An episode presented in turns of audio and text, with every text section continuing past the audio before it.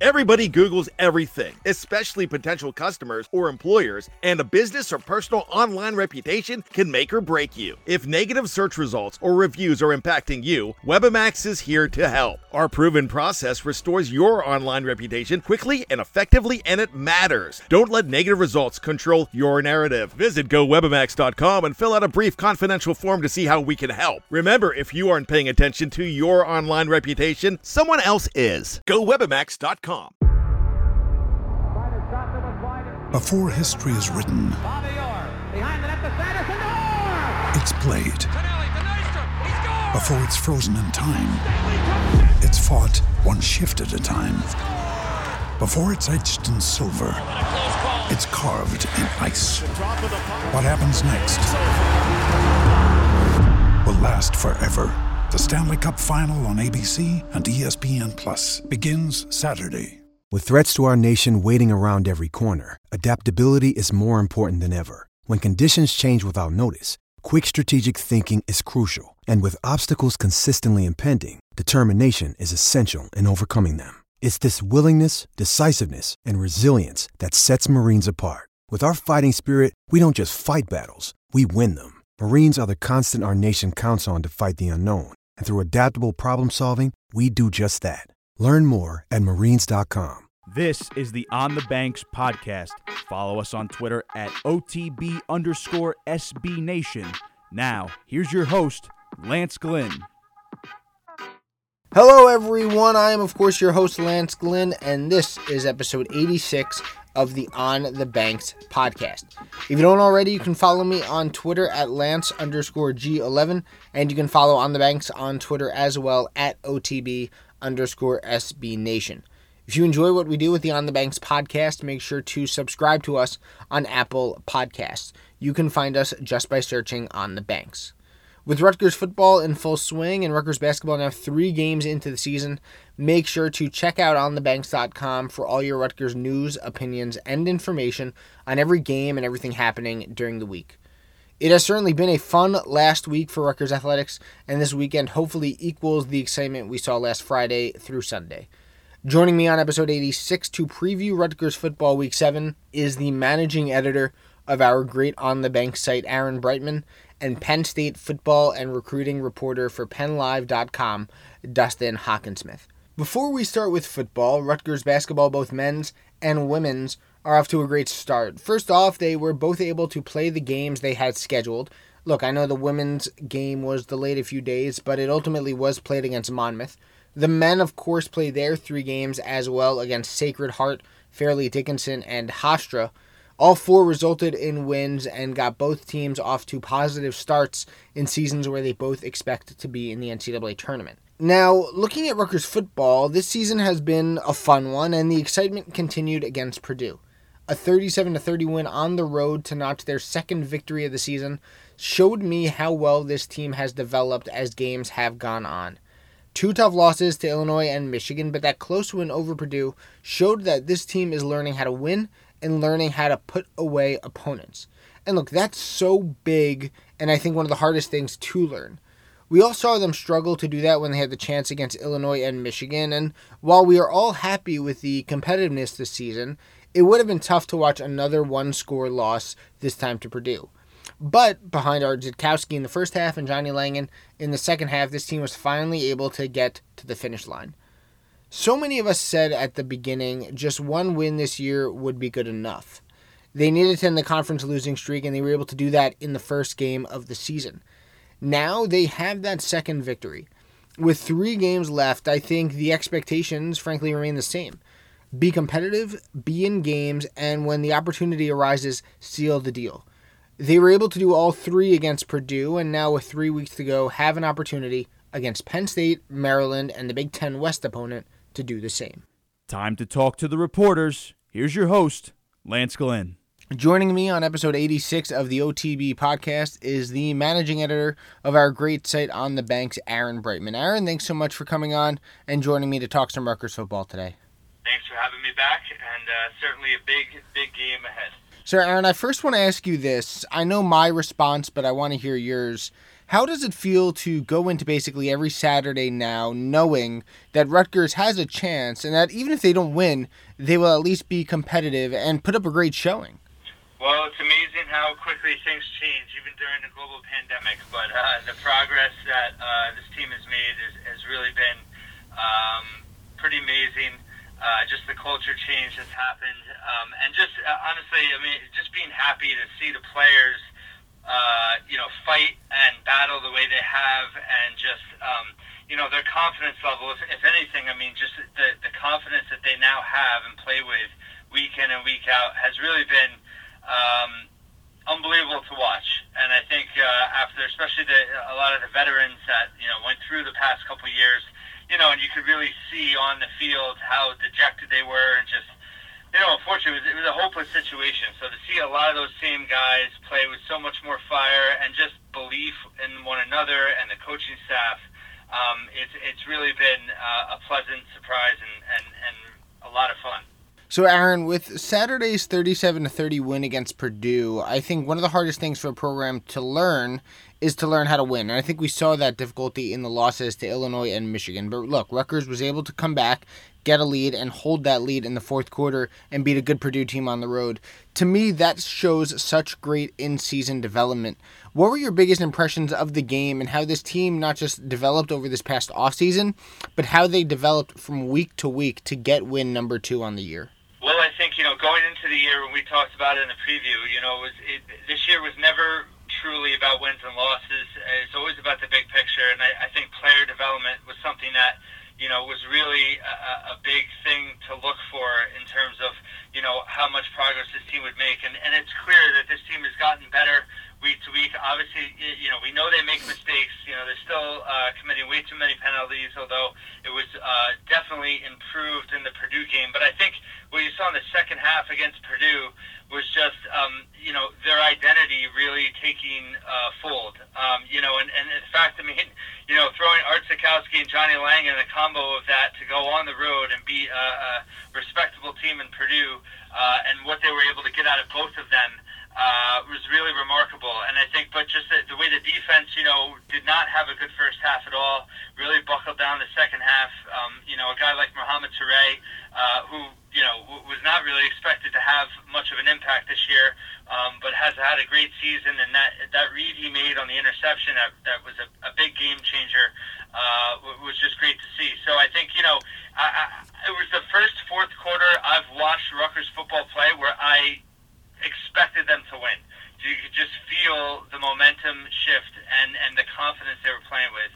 Um, and, you know, it really stems from the entire, t- you know, they, they were missing Raiqwon O'Neal, their best offensive lineman. Um, you know, uh, they, they had guys in and out uh, that, that missed some action during the game. So just to see them overcome that adversity um, and, and, and really just, you could see them impose their will in the fourth quarter against a, a Big Ten opponent was um, really refreshing just speaks to how far um, and how well this team has developed uh, week to week. You know, you wrote an article after the game titled I'm Sorry Johnny Langan. And look, his limitations are known and they've been publicized, but look, the kid knows how to win. He knows how to make plays and he's as tough as they come. And after his performance on Saturday, I think we all owe him the biggest thank you. He really represents the chop mentality that Greg Schiano is trying to instill in this program. I guess my question is, what pushed you to writing that article, and what do you think his involvement should be moving forward? You know, I'm sure it'll remain the goal line packages he has, but do you think it should be expanded even more? Well, I think you know it's it's certainly going to be interesting moving forward. I mean, I, I think that you know as as much as uh, Noah Vedral has been up and down uh, this year. I mean, statistically, you know, he, he has had a relatively good year uh, in, in, in terms of certain, you know, he's in the top five in the Big Ten in um, efficiency and, and touchdowns thrown and yards per game. Uh, so I, I think, as Schiano has said, you know, he's going to have every opportunity to, to return as the, the starter.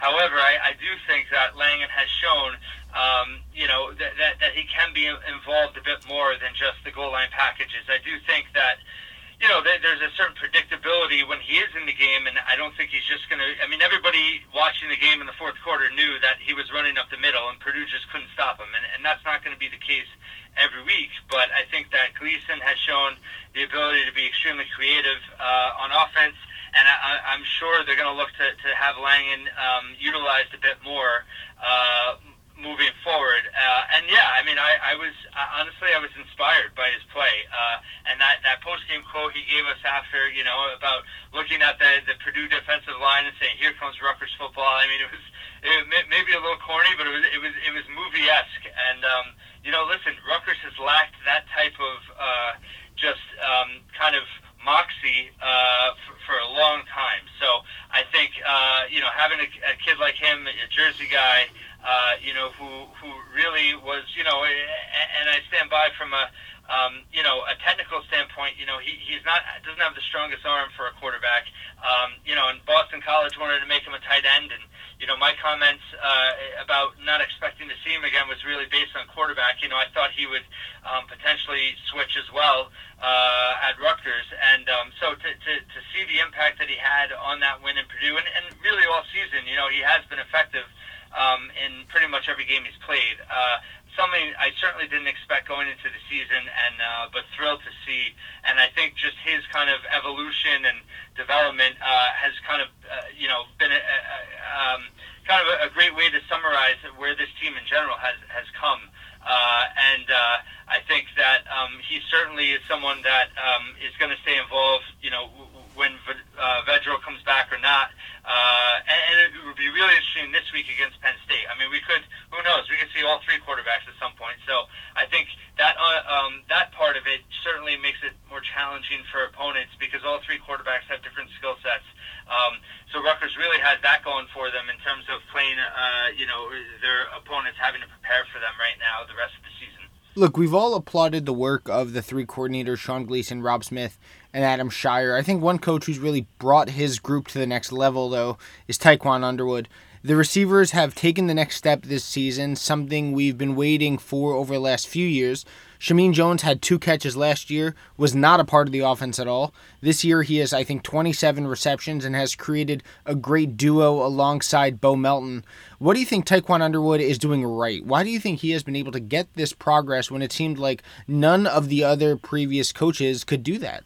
Well, I think you know it's uh, the job he's done is amazing. Um, I think you know seeing, uh, like you said, Melton and Jones, what, how they've improved, but also you know Cruickshank um, I mean, had four career receptions at Wisconsin the previous two seasons, and he's tied for the lead with 30 this year. I mean, that's remarkable. Um, I, I think that you know he he's uh, he can really relate to the players. You know, he's on the younger side, um, but I think that also you know the success he had um, playing for Schiano here the first time. Obviously, he uh, was in the NFL as well, but I think that you know their eyes and ears were are wide open for him. I think that. Um, you know, uh, his style is uh, definitely, um, you know, more, more conducive to, to their development from what I've heard in years past with other position coaches there. And I think that, um, you know, this team is, oh, uh, I think you've seen that these players were, were hungry to be coached and, and hungry to improve and get better. And, um, you know, Underwood has channeled that. And I think that, you know, what made him a good player has made him a good coach in terms of uh, just being, um, uh, aggressive and, and hardworking. And I think that the, the, these guys, this group, has really uh, embraced that. And you know, just from hearing uh, Vedral this season talking about all the extra work that that the receivers have put in after practice, you know, um, whether it's been with him or even just you know uh, with the machines, just catching extra balls. I think their work ethic has been um, you know uh, tremendous, and um, you know Underwood deserves so much praise and um, you know, obviously this team's improved all over the place, but you know, it's it's. Uh, I think you could fairly say he's probably, from a position wise, done the best job uh, in terms of getting uh, having the most improvement from what, what the wide receivers did last year versus this year. The defense, which has been much better this season, has, however, struggled pretty mightily over the last three weeks against the run. Against Illinois, Michigan, and Purdue this past Saturday, the three opponents have averaged almost 220 yards per game on the ground. Of course, look, Greg Schiano and Rob Smith want to change that, what have you seen as to why Rutgers has struggled against the run over the last few weeks, and who needs to step up to change that and get back to the level of the first three weeks of the season when they only gave up, on average, 120 yards on the ground per game? What do you think needs to happen to kind of revert, revert back to the way the defense was playing in the first half of the year? Well, fortunately, you know, I, I don't really think it's anything too strategic. I, I, I think they're getting worn down. I think the defensive line, you know, I think that's where depth is kind of showing, rearing its ugly head. Um, you know, uh, in terms of rotating the defensive line, they, they just don't have the depth where they, they need it and want it to be. Um, I think even, you know, the, the linebacker core, um, you know, 03 has had an amazing year. Fogg has been good, but I, I, I think he's been, um, you know, hasn't played at his peak the last uh, couple games. And then that third linebacker spot has been a bit of a rotation, but I think the defensive line, especially, you know, in the Big Ten, you know, you really need eight to ten guys that you can rotate on a regular basis. And here we are, you know, six weeks into the season, and you know, Rutgers doesn't really have that. And I think you're seeing the, the effects of that. The secondary's been battling injuries. You know, talking about uh, the Purdue game. I mean, um, you know, Avery Young and uh, Brendon White were in and out, um, dealing with some things, and you know, Schiano uh, that was mentioned on the call yesterday in terms of their status, and um, so you know, health and and and um, depth for, for, for this game against Penn State is going to be crucial um, to how they do. But I think that, um, you know, schematically and everything, I, I, I don't think anything has really changed. Um, I think, you know, Rutgers has struggled against mobile quarterbacks for a while. Um, you know, the Illinois game was particularly bad, but I think that, um, yeah, it's, it's, it's just a matter of getting the uh, some of the younger guys um, developed and, and being able to contribute more. And I, I think that um, teams have adapted a little bit too uh, to, to what Rutgers was showing. That there was you know confusing opponents earlier in the season is, is not really um, you know they're, they're being prepared for better against at this point.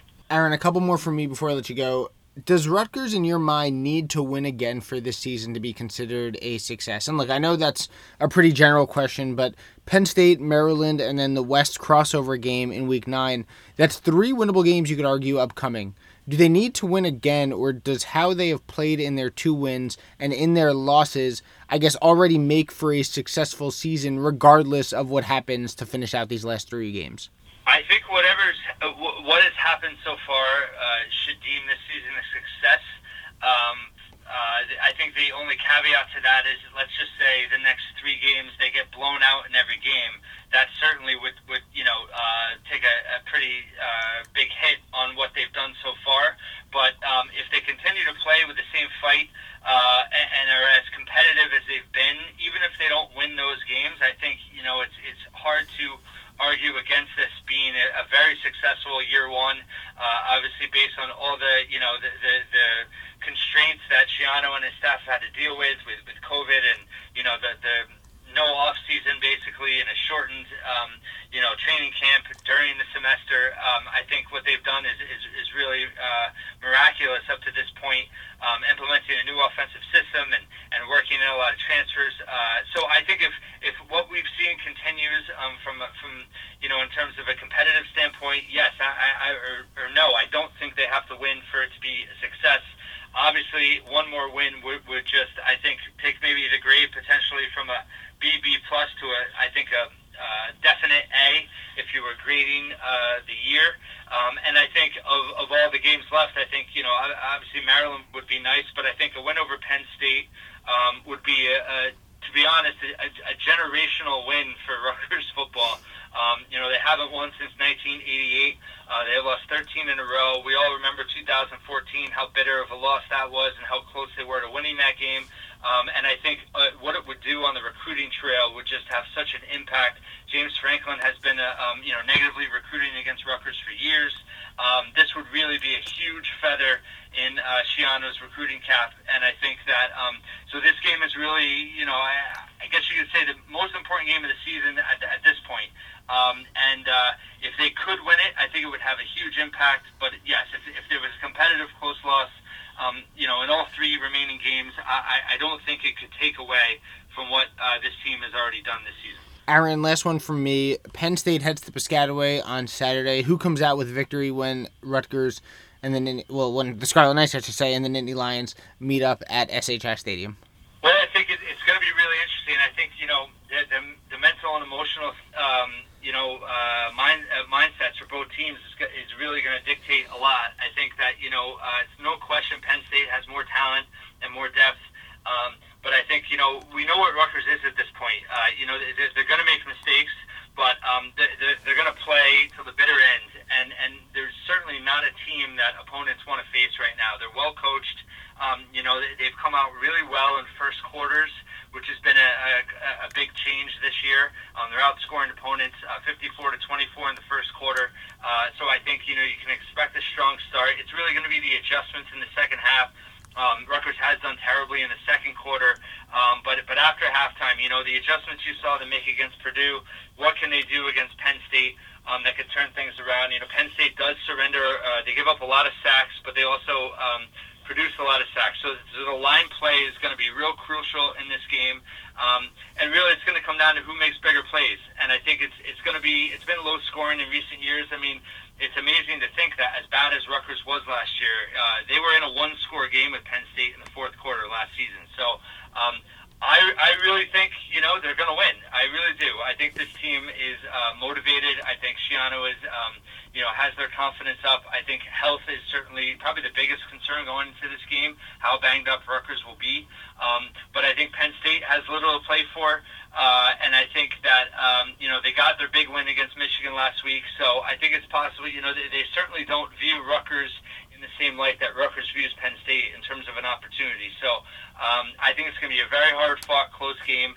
And I, I think that uh, for the first time at home this season, although there's no fans, um, you know, that Rutgers finds a way and, and, and gets the win, and it really just defines the season. The managing editor of our great On the Bank site, Aaron Breitman. Aaron, thanks so much for joining me as always and coming on the podcast to talk Rutgers football. Thanks so much, Lance. He covers Penn State football and recruiting for PennLive.com and joins me to talk about the Nittany Lions on episode 86 of the OTB podcast. I'm happy to welcome on to the podcast Dustin Hockensmith. Dustin, thanks so much for coming on and giving me some time today to talk Penn State football. Oh, it's a pleasure to be here. You did a good job with the intro. A lot of energy. I like it.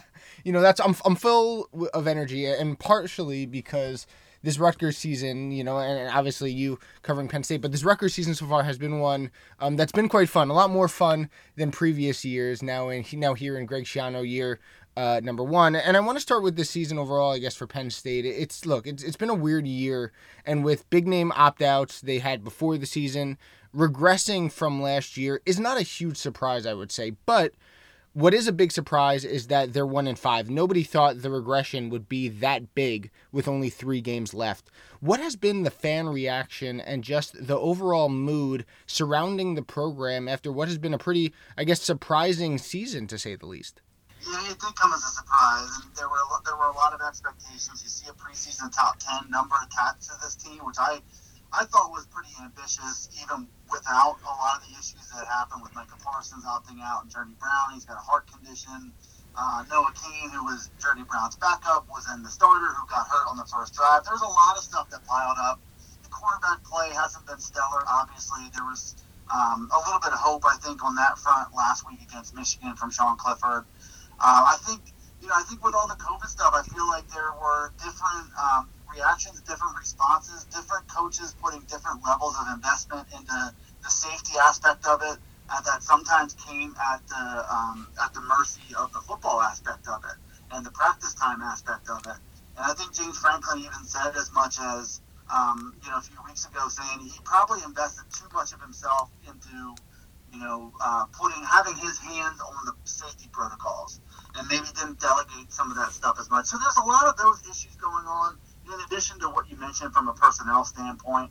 And then I don't, I don't know where you really lay the blame when it comes to this team not having a lot of energy to start games and falling behind uh, in each of their first five games, trailing by double digits at the half uh, in each of those first five games, and then they finally flipped the script last week. So you add all this stuff up, and then the general hopelessness that comes along with trailing so early in games, and it's just been a really murky um, forgettable type season to this point. I think there's a there's a segment of fans who really understand and kind of appreciate that, can understand that Gene Franklin has done a lot since he got here in 2014.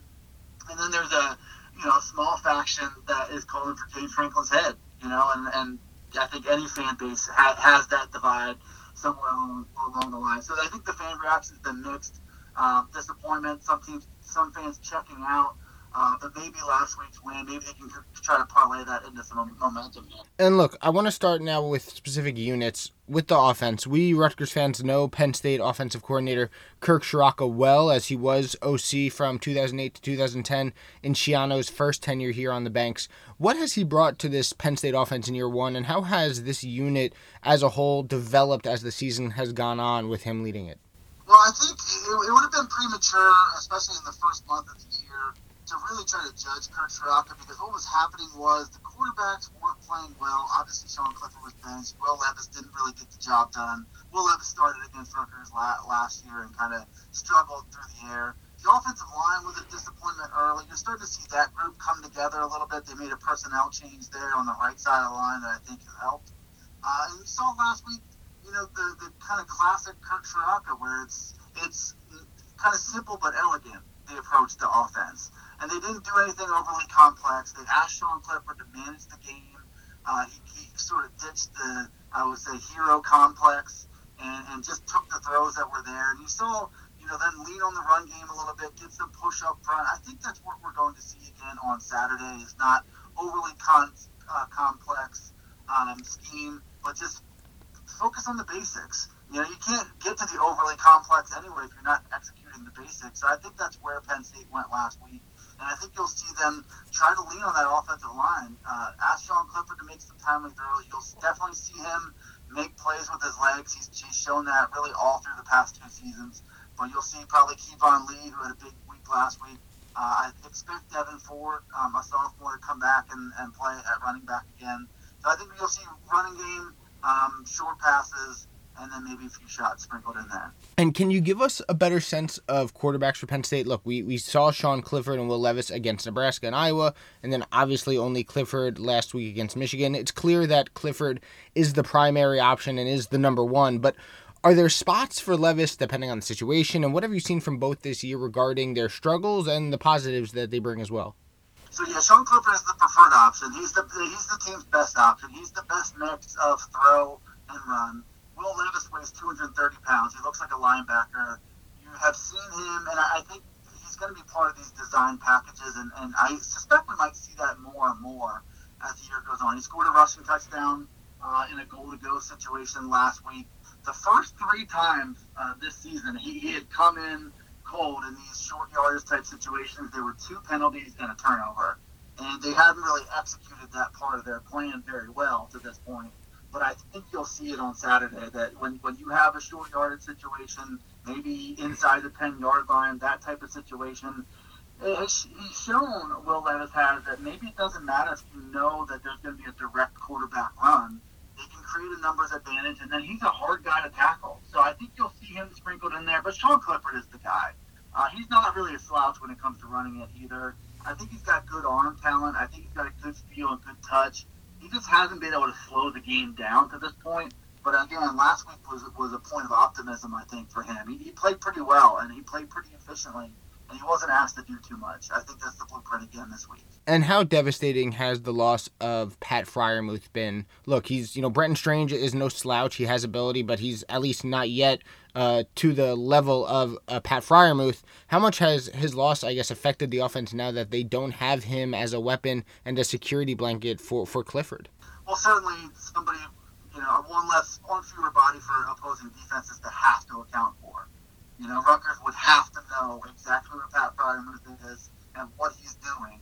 Um, season blocker too. I mean, I know it's not the not the glory word. Penn State has never really been one to you know, force feed anybody, but let alone Pat Freiermuth. You know, he's got nice numbers through three seasons, um, but they, they have never gone out of their way to just force the ball to him. They, they take him uh, wherever opposing defenses give him. So you want you don't see huge numbers, but the impact that he made from uh, a blocking and from a receiving standpoint, but also from a uh, opponents having to game plan for him standpoint. You saw Penn State open last week, starting two tight ends. It was Brenton Strange, who's a redshirt freshman, and Theo Johnson, who's a true freshman uh, out there, really talented. Yeah, both those, uh, both of them are really talented kids um, who are, you know, they look pretty good in their in their first opportunities without Freiermuth. So I think that you saw Penn State get into a formation more often where they're they're trying to beef up that line from a blocking standpoint. So I'm not sure you'll see Strange or Theo Johnson do a ton in the passing game, you're going to see them stay home to block a little bit more.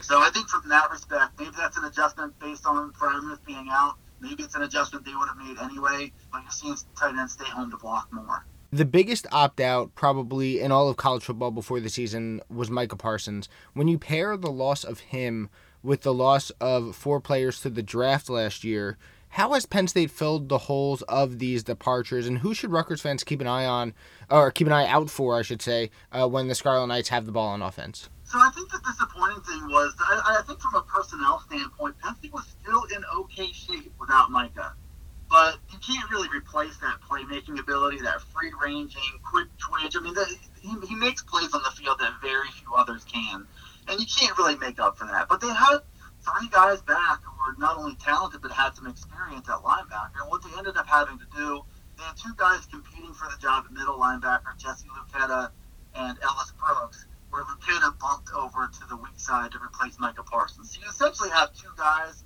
who are better equipped to play that inside linebacker role. We have one of them on the outside, and he's just not the same caliber of athlete as Micah Parsons. But collectively, the linebackers have, have struggled. They've been, you know, they've gotten washed away. I think a little bit too often. They haven't really shown up. They haven't popped on, on game film. They've, they've missed some plays in space. Uh, but that's true of pretty much everybody on this defense through the first six weeks. The safeties in the back end, two pretty talented seniors who haven't really made a, lot, a, a great big impact yet either cornerbacks have struggled at times. You've seen Trent Castro Fields has missed the past couple games. He's a starting corner, a senior. Uh, I'm not sure what, whether to expect him or not in this game, but I think just uh, just general underperformance has been a theme on the defense. As far as who to look out for, um, I think you, kind of circle the defensive ends. Jayson Oweh and Shaka Toney are really talented guys, really fast, quick off the edge. So if Rutgers gets in a position where they're trailing by a couple of touchdowns, um, second, third, fourth quarters, and maybe they have to go a little bit more one dimensional, you'll probably get a good taste of these guys flying off the edge. So I would look out for them. Uh, a, a reserve defensive end to Adisa Isaac, and another player to, to watch for. I, I tell this to everybody. Joey Porter Jr. is a redshirt freshman. He's a cornerback. Uh, the son of Joey Porter, who played for the Steelers, uh, really good um, pro football player. Um, he's uh, he's a really long kid, 6'2", about 200 pounds, got 35 inch arms. You've seen him show up on tape from time to time. Wouldn't shock me if he makes a, a play that, that kind of makes a difference in this game. Looking back at this past Saturday, Penn State was able to get win number one against Michigan. I guess what did they do differently this past week in order to come out victorious compared to previous weeks, or is it as simple as they just, I guess, executed better on Saturday than they really have all year? You know, was it something different, or did they just play better? I think they, they scored a touchdown in their opening drive, which has been hard to come by. Uh, that helped. They didn't turn the ball over. Those two aspects are, are probably number one and two on, on my list. They protected the ball better. I think they, they, they it really got the point home here that if you don't beat yourselves, you got a shot to beat most teams in the league. Uh, Penn State is not without talent, but I think they, they between the lethargy to start games and the mistakes that they made that were costly – you know, I think they gave up 27 points off turnovers in that loss to Iowa. You can't beat a whole lot of teams doing that. And I think they're going to need to stick to that formula because, know, you're going to outclass Rutgers from a talent, you know, body body for body, scholarship player for scholarship player. Penn State's got a lot more talent than Rutgers does. But you've seen under Greg Schiano when it comes to special teams and it comes to execution on situational football situation, you know, Rutgers has done a really nice job, and they've taken care of business. They've done everything they can to make the most out of what they got. So Penn State starts out slow and starts out sloppy, this is an opportunity for Rutgers. You know, plays into Rutgers' hands. They're going to need to borrow that formula again. Play cleaner, play more efficient. They use the running backs to stay ahead of the chains a little bit and help that. They got a push um, from the offensive line, so they were ahead of schedule. They started fast and they didn't turn the ball over. I think that's the formula again for Penn State. Dustin, a couple more from me before I let you go. What kind of effect, if any, could that win against Michigan have for Penn State? Do you think that just getting that proverbial monkey off their back could kind of provide this team with momentum, with you know, well, two regular season weeks, and then that third uh, Big Ten West crossover game still to go? Yeah, I think it's easy to forget sometimes, especially in football, that these guys are not robots. You know, they're they're human beings. They they have doubts. They Um, they, they do, you know, the, the confidence and a lack of confidence are impactful in college football. And I think getting the monkey off the back uh, was huge. I mean, you, you saw, you saw, you know, some of these guys and even the coaching staff breathe a collective sigh of relief after getting that win. It's always good to win on the road. It's always good to beat Michigan, especially on the road. No matter what that Michigan team looks like, they're not really uh, the Michigan of old, I would say. But um, I think confidence and having fun too. I mean, I, I think maybe that can help them from a momentum standpoint, and I think it helps them relax and not be um, trying to do too much because that started to become a problem all along. I think I think we'll, we'll see them settle in and kind of be content to be themselves and, and really believe for the first time in a few weeks that that'll be enough. Dustin, last one from me. Look, I know Penn State opened as I think a 10 point favorite, and over the last few years has really dominated Rutgers. But of course, both these teams are different than what we have seen over the past few years. Who do you think ends up winning when Rutgers takes on Penn State in Piscataway on Saturday? Uh, I do have Penn State winning, but I have Rutgers covering. Uh, it's hard for me to, to pick Penn State to beat anybody by double digits right now. Maybe the, maybe the narrative is in the process of changing. Maybe what happened last week against Michigan, where they where they did win by ten points and they were underdogs in that game, maybe it, it is more meaningful and, and it has is transformative moving forward. But the way Rutgers plays and, and what they're going to want to try to do, you know, when it comes to slowing the game down a little bit and keeping Penn State's offense off the field, uh, I think I, I have it in the neighborhood of like 30 to 24, um, something like that, where, where Rutgers really hangs in there because that's what they've done against everybody, win or lose. Um, even games against Indiana and Ohio State, much more competitive than a lot of people thought they would be. And I think that's going to be how it plays out. I, I like where, where Penn State made some changes, but I don't think they're ready to blow anybody else, uh, blow anybody out just yet. Especially a team like Rutgers that's going to, you know, they're going to go out of their way to hang around. You can follow him on Twitter at D Hockensmith. He covers Penn State for PennLive.com. Dustin, thanks so much for coming on today to talk Nittany Lion football. Hey, thanks for having me. I want to thank Aaron and Dustin for coming on the podcast to preview this Saturday's game as Rutgers takes on Penn State at SHI Stadium. This really is a crucial game for both teams, and for the Scarlet Knights, this is an opportunity, as Aaron put it, to really make their season. Look, it's already been a successful year, in my opinion at least, regardless of what happens on Saturday and the two games after. But winning once more and getting to three wins would certainly put the icing on the cake in year one for Greg Schiano. If that win were to happen against Penn State, nonetheless, that would be even better. It would guarantee Rutgers finished above Penn State in the Big Ten standings. And look, uh, for as crazy as this year has been, if I had told you before the season that Rutgers would finish above Penn State in Greg Schiano's first year back, you would think I was out of my mind. But as Aaron and I discussed, what has impressed me most this year is the way this team and these players have developed as the season has gone on. Look, that's a difficult thing to do, but something that Rutgers has really embraced. They have gotten better each week, have been competitive in really every game, and have worked on fixing mistakes that were made previously. Now, look, this team is not perfect. They need to work on a lot, but all of those fixes come with time it takes years to fully rebuild a program, and even with the way this team has impressed, it'll take time for Schiano to get the team to where he wants them to get to on a consistent basis. But man, look, they have all of us Rutgers fans hopeful, and the foundation is being put in place. This team is playing for each other and are chopping whether they win or lose.